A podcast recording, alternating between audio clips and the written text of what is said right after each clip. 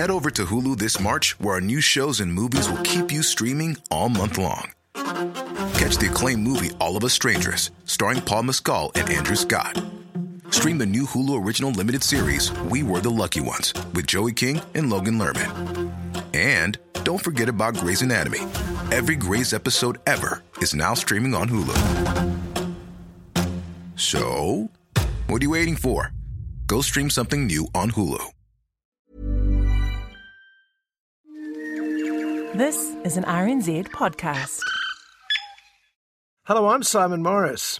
When Peter Jackson equalled the record for most Oscars for a single movie, The Return of the King, to refresh your memory, and the host said there are officially no more people to thank in New Zealand, it simply underlined what we already knew. New Zealand was the cool place for movies in the early 2000s. It was the home of Whale Rider and the Piano, Xena and Narnia, and that guy from Jurassic Park. But coolness is a temporary thing. It's it's a dinosaur. You did. You crazy son of a bitch, you did. I remember when the Czech Republic was briefly cool, and then there was the era of Latin America, culminating in the extraordinary feat of three Mexicans who took five out of six Best Director Oscars from 2013 to 2018. Hold the man for? You do what man for? Now you're about to destroy what's left of your career. We should have done that reality show they offered us. Shut up. At the beginning of this year, it looked as if South Korea was going to dominate for the next few years, both in the art film field and its popular high action spectaculars. 살 사람은 살아야겠죠.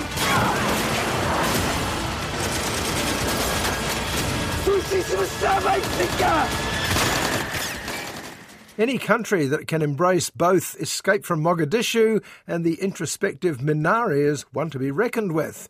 But now Korea seems to have been pipped at the post by Norway with films like The Worst Person in the World and Everybody Hates Johan.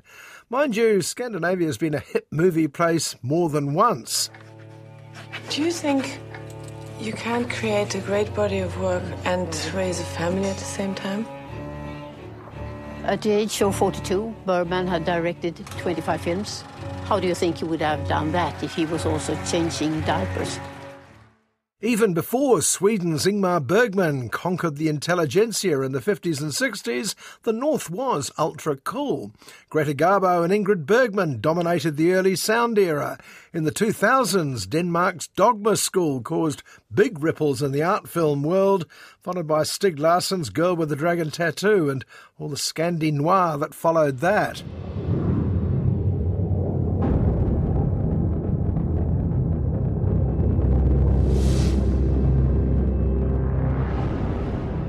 And of course, there are the Vikings. Obviously, Lord of the Rings and Game of Thrones were hugely influenced by the old Norse sagas. But recently, the real things have come hollering out of our nightmares in TV shows like The Last Kingdom and Vikings Valhalla. And this week on the big screen comes a chilly spectacular called The Northman. I am Amlet the Beowulf, son of King Arvan and Warraven, and I his! Yes, you heard almost right. The hero is called Hamlet, or Amleth to be more authentic. And the old Icelandic tale was clearly a big influence on a certain Stratford upon Avon scribbler 400 years ago, too. Though Will balked at his moody Dane ripping out his enemy's throat with his teeth.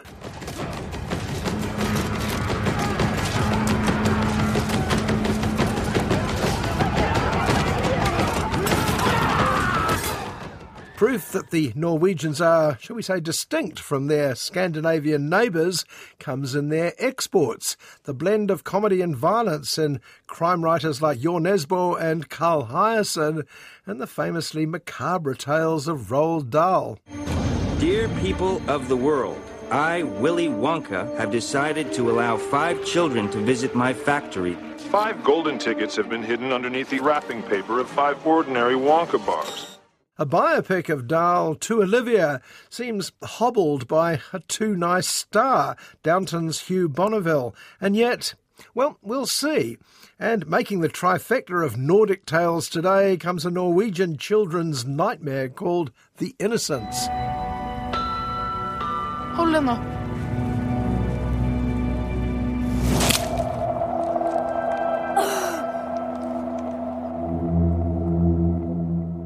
part Let the Right One In, part Children of the Damned.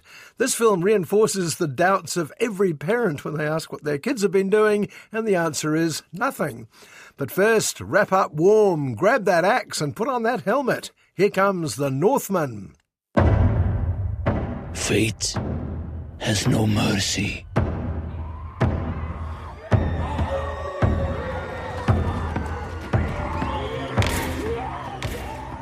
I've always been rather fascinated by Vikings ever since I learnt that it wasn't a noun. They didn't come from a place called Vikingia.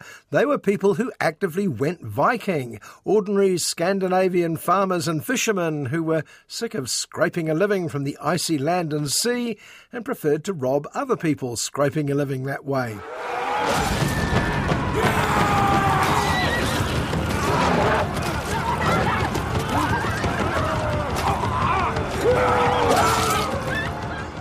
And in the bleak winter nights they told each other long, rambling, violent tales.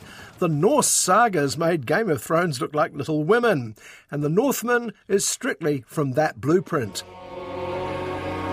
Let this misdeed haunt your living nights, till a flaming vengeance gorges on your death. Strike. Writer director Robert Eggers' last film was the black and white tale of men going mad on the rocks, The Lighthouse. When there are no lights to speak of in The Northman, set as it is in 10th century Iceland.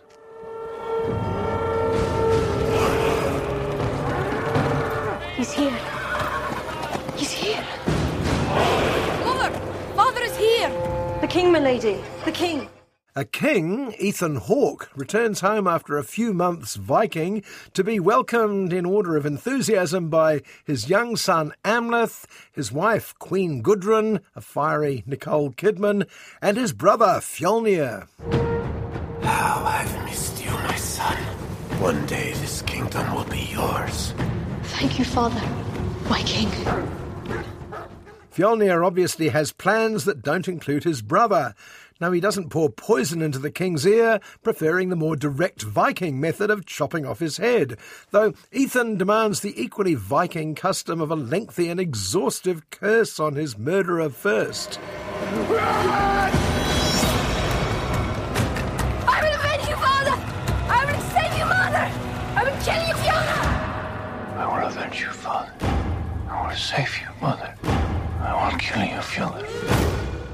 Amleth flees using his own chant of vengeance to indicate the passing of 20 years or so. Amleth becomes Alexander Skarsgård, now a warlord with a renegade bunch of Vikings. But no ordinary Vikings, these are berserkers.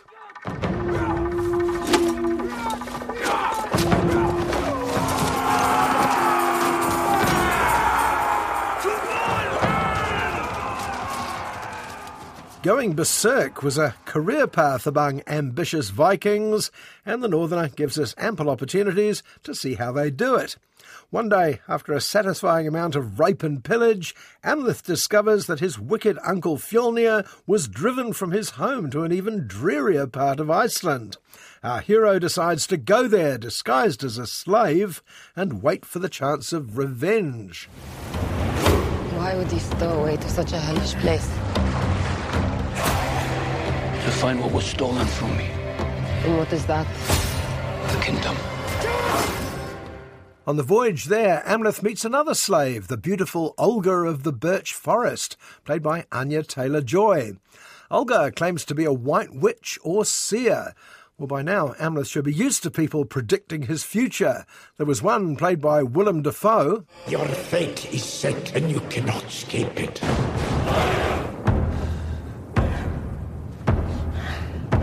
Well, this is no news to a Viking. Every Viking tale invariably opens with a warning that you can't outrun fate.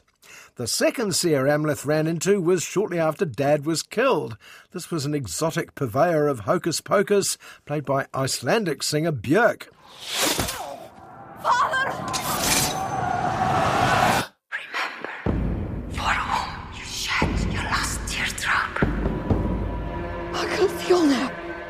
And later, Amleth and Olga find yet another cave dwelling soothsayer who tells them they have to choose between basically being nice or being horrible.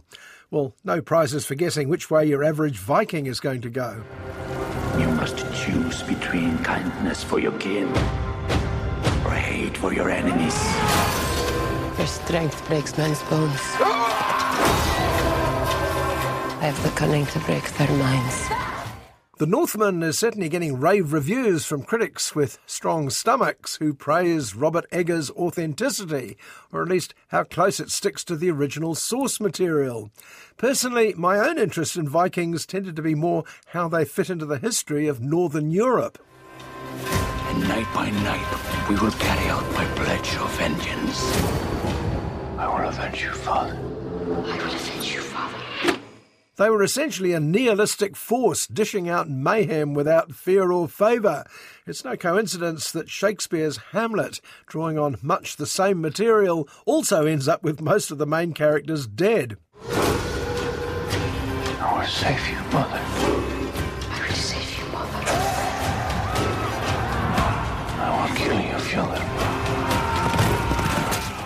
At the end of the Viking era, most of them settled down to a more boring, respectable life. But their dreams remained and occasionally manifest themselves in ultra dark crime movies or stories like The Northman. If you're equally nostalgic for the days of Canute, Ragnar Lothbrok, and the notorious Ivar the Boneless, this one's for you. But bring a warm blanket.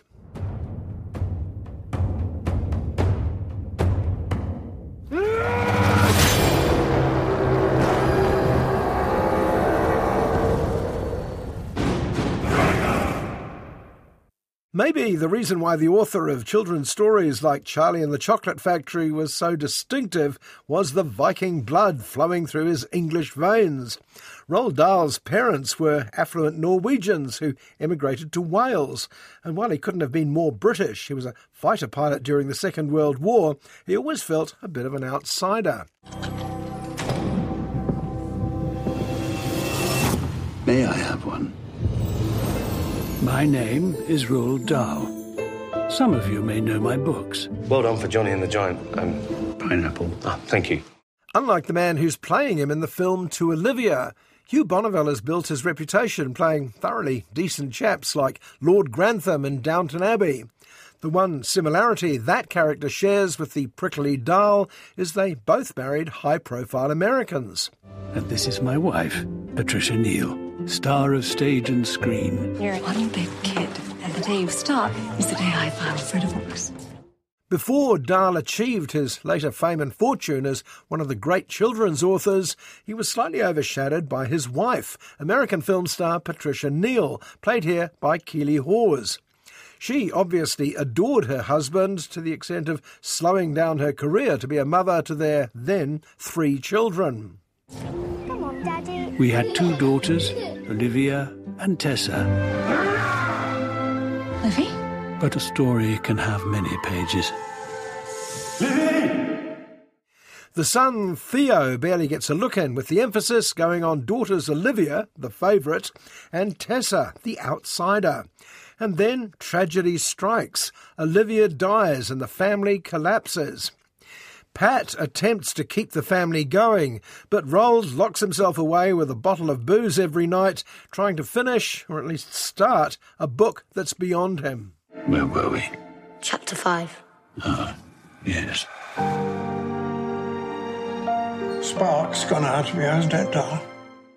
To Olivia tells the story of how a dilettante, semi successful children's author became, well, Roald Dahl. The death of Olivia may well have contributed to that, certainly. It's not just you who's lost Livy. You have to fix it before it's so broken and it can't be fixed anymore. But then the film starts to turn into the story of actress Patricia Neal, who made her name playing opposite some challenging co stars, including John Wayne, Ronald Reagan, and Gary Cooper, with whom she'd had an unhappy affair for years. And at the height of the misery she shared with Dahl came the offer of work with the biggest star of the time, Paul Newman. Paul, oh, so great to see you again. Pat. Oh, Mwah. Smarty. We thought you might have gotten lost. But only in this house. It's enormous. Thrilled to have you on board, Pat. Oh, I'm thrilled you wanted me. Now, you don't have to be a student of film structure to be wondering at this stage whose story is this anyway? It may be the story of Roald Dahl, with the punchline to be him having a gigantic and famous hit. Shit happens, right? Yeah. Shit happens. So I've got a crazy idea. Let's talk about HUD. You got a favorite scene, Pat? But it's also the story of Pat Neal and how she turned a bit part in Paul Newman's HUD into a career boost with awards and critical acclaim. And in many ways, to Olivia is also the story of younger daughter Tessa, who finally came out from under the shadow of her beloved sister at the age of about 10, which is no mean feat. We all become stories in the end. Don't you think she'd like to be remembered with a happy one? One gobstopper, please. In other words, it shouldn't work at all, and the reason it does is entirely down to the performances. Despite being far too nice for the role, Hugh Bonneville brings Roald Dahl home nicely, as does the peerless Keeley Hawes as Patricia. And almost as good as Sam Heughan in a short bit as, I'd have said, the inimitable Paul Newman. No kiss, you just walk straight to the bus and, and not even look back.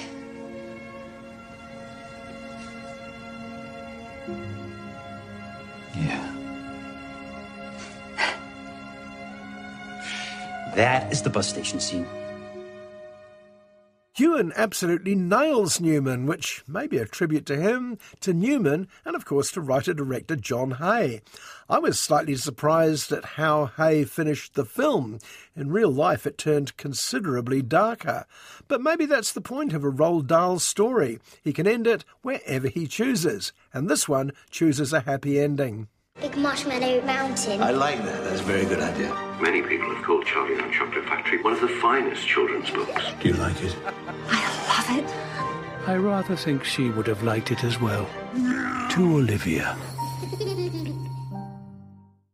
Norwegian film The Innocents is hard to find. I had to be given a copy this week, but when you get a chance to see it, I urge you to go. It's the most nail biting, sinister, and scary use of children in a horror pick since Let the Right One In.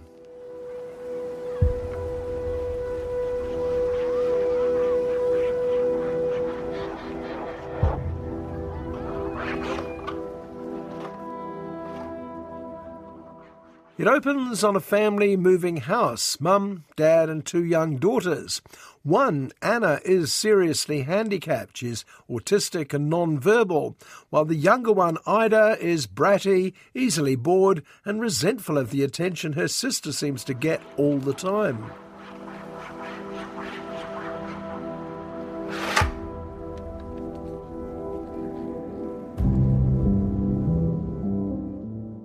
They arrive at a block of flats that are mostly deserted. It's midsummer, most of the residents are on holiday. Ida mooches around and meets a boy equally at a loose end called Benjamin. Do you want to see something? he asks. Er du ny her? Ja. Skal jeg vise deg noe?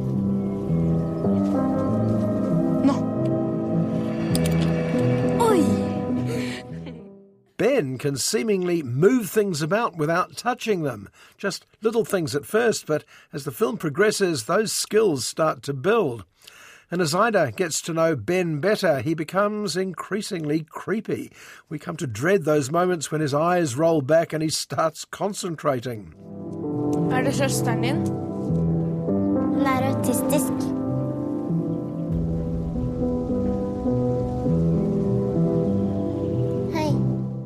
Ben may be a bit scary, but for some reason he's nervous near Ida's sister Anna.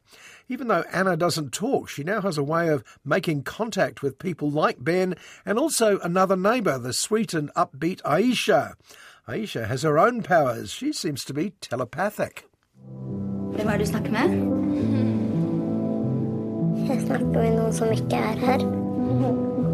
Vi tenker det samme. Vi tenker det sammen. It's only after a while you realise quite how amazing the performances are in The Innocents, particularly the central character of Ida, whose soul is the one at stake here. From a spoilt, easily led kid to one forced to make difficult choices, she's absolutely believable.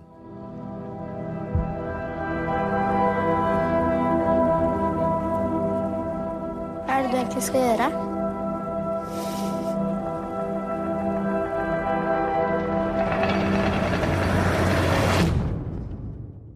And of course, that's down to the directing, one Eskil Vogt, who also wrote the script.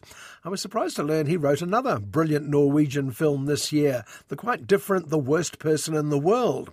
And the one thing the two scripts have in common is that they start small and seemingly predictable, and then tighten the screw until you have no idea where this could be going.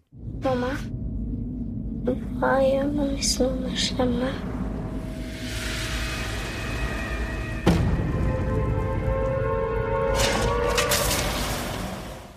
The Innocents seems to encourage a search for hidden meanings. I've heard this described as a cautionary tale about lax parenting, as a parable about good and evil, even a comment on colonialism. Two of the families are immigrants. And like all great horror stories, particularly those with children at the centre, it could be all of these or none of them.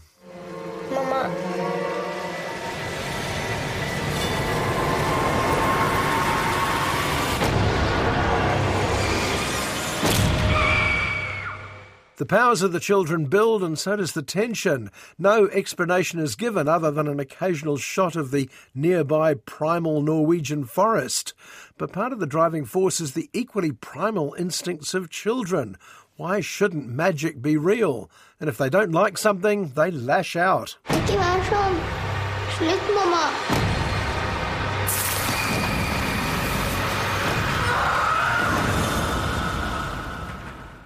I'm not normally a fan of scary movies, too many hollow explanations involving ancient burial grounds for my taste, but The Innocents is unnerving in all the right horrifying ways.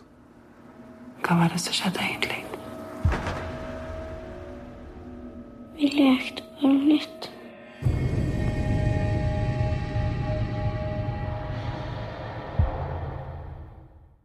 It's brilliantly conceived, very well executed. You see exactly what you need to and no more. And the performances, mostly first timers, are absolutely gripping. One of the top five films of the year, no doubt. And as we set sail from the fjords of this Nordic show, it's time to go. I'm Simon Morris, and I hope you'll join me at the movies, same time next week. Botox Cosmetic, out of botulinum toxin A, FDA approved for over 20 years. So, talk to your specialist to see if Botox Cosmetic is right for you. For full prescribing information, including boxed warning, visit BotoxCosmetic.com or call 877-351-0300. Remember to ask for Botox Cosmetic by name. To see for yourself and learn more, visit BotoxCosmetic.com. That's BotoxCosmetic.com.